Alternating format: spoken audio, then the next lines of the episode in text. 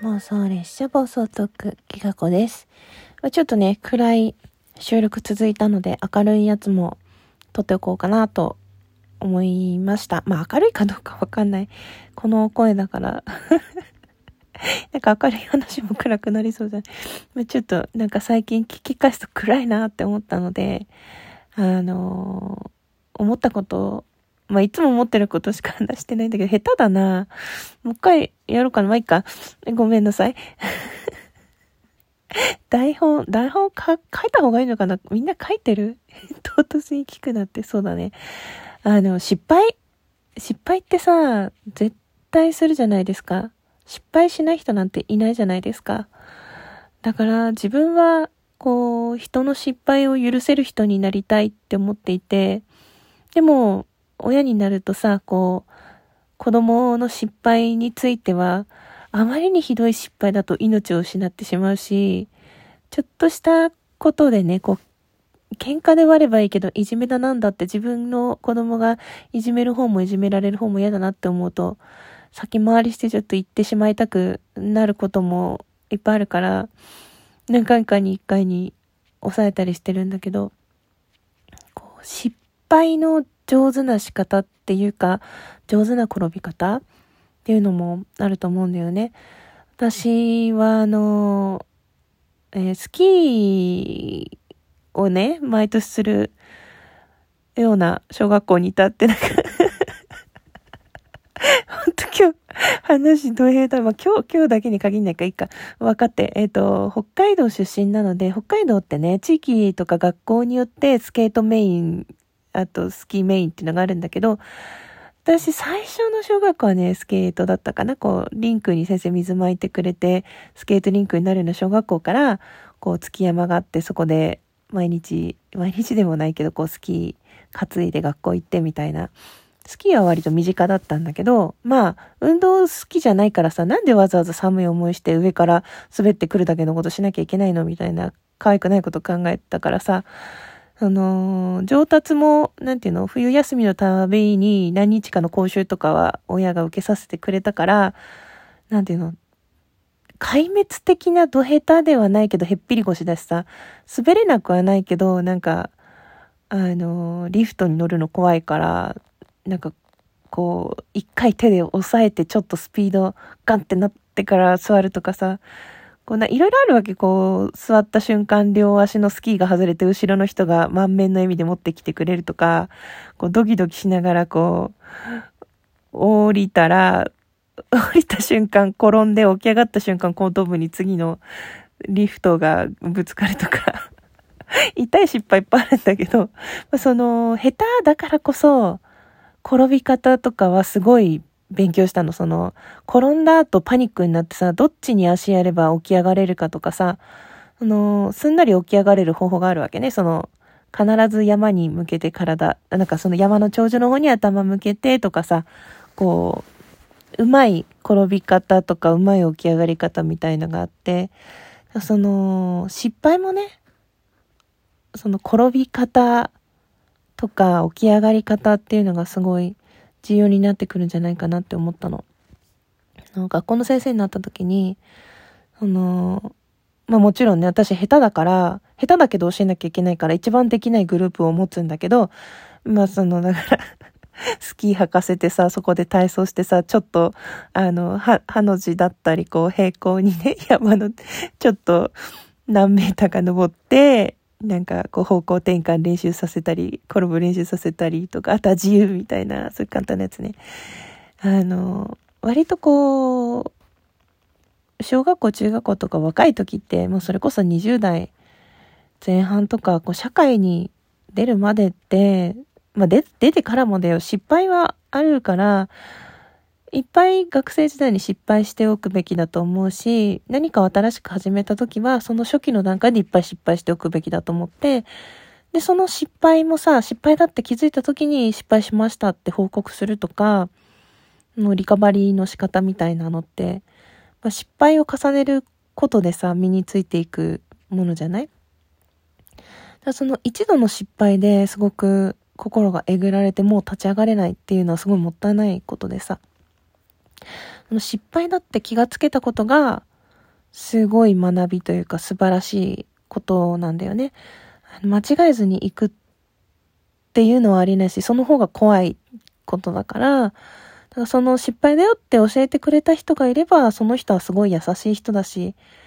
お客様でもそうだよね。こう、お店がさ、変なことしてさ、文句言ってくる人って実は優しい人でさ、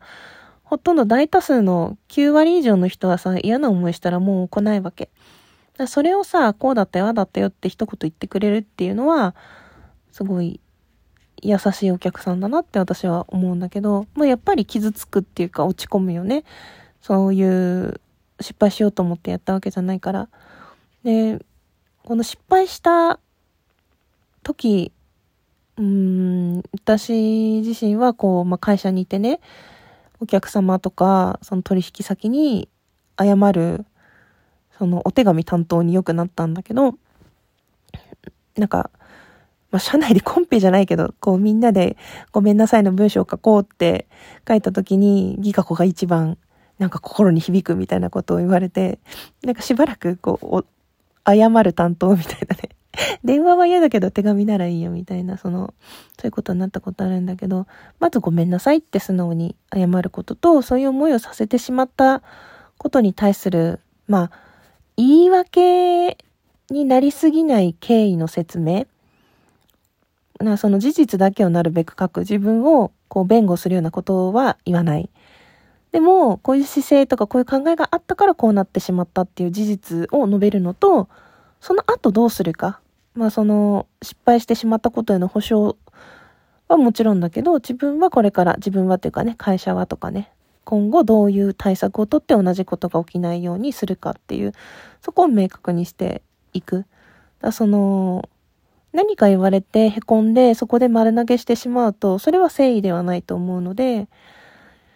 こういうふうに受け止めて、これからこうしますっていうのが、こう、やっぱり、一度やっぱり失敗すると、あ、やっぱりやっぱりってごめん。あの、信頼ってリセットされちゃうんだけど、そこからどうまた見てもらえるように頑張るかっていうプランを出す。もうね、私も失敗だらけですよ。うん。なんか、現在進行形で謝らなきゃいけないことがあるなんか思い出されるというか、いくつかね、こう、保留しすぎてて、ああ、きっと、相手は、うん、なんか、どう、なんかこう悩んでるだろうなとか、もやもやしてるだろうなって思うんだけど、こう、動かせないことっていうのがあって、うん、なんかあってから謝るよりは自分から先に行った方がいいっていうのはわかるんだけど、ちょっとごめんねっていうのはたくさんある。うん。その心理的理由っていうのも説明できるけども、まあ今はね、その、当事者同士のプライベートの話だから言わないけど、割とそういうことって陥りやすいというか、こう何かを頼まれてそれを返すとか、まあシンプルに言えばそういうことだったり、期待されていたことをこう打ち返せなかったとかね。うん。ほんといろんな失敗のパターンがあるんだけどさ、まあ、大多数は、なんていうのかな。やり直しが効くことだと思っている。うん。その相手との関係は変わったり終わったりするかもしれないけれども、それはもう自分で受け止めていくしかないから、でもそこで止まってしまうと、なんていうのかな。相手のせいになってしまう。うん。自分がそうやって言ったから止まっちゃったんだって思わせるのは良くないと思うから、自分なりに続けていくことも誠意かなって、うん、上手な、上手な立ち上がり方って、まあ傷つくから、自分もね、やりたくてやるわけじゃないから、すごい辛いんだけど、時間かけてもね、その瞬間は何もできなくなったとしても、うん、また立ち上がるところを見てもらうっていうのは必要なことかなって思いますね。うん、その立ち上がり方、うん、人の手を借りてね、立ち上がることもいいと思うし、その時に助けてって、持ち上げてっていうこともありだし、うん、その人その人の一番頑張れるやり方というか、うん、やりやすい方法でできたらいいなって、思いますね。なんかこうやって話してると自分の失敗が思い出されて凹んでくるけれども、また私も同じようにね、こう、うん、頑張っていこうと思います。そう。失敗する前に失敗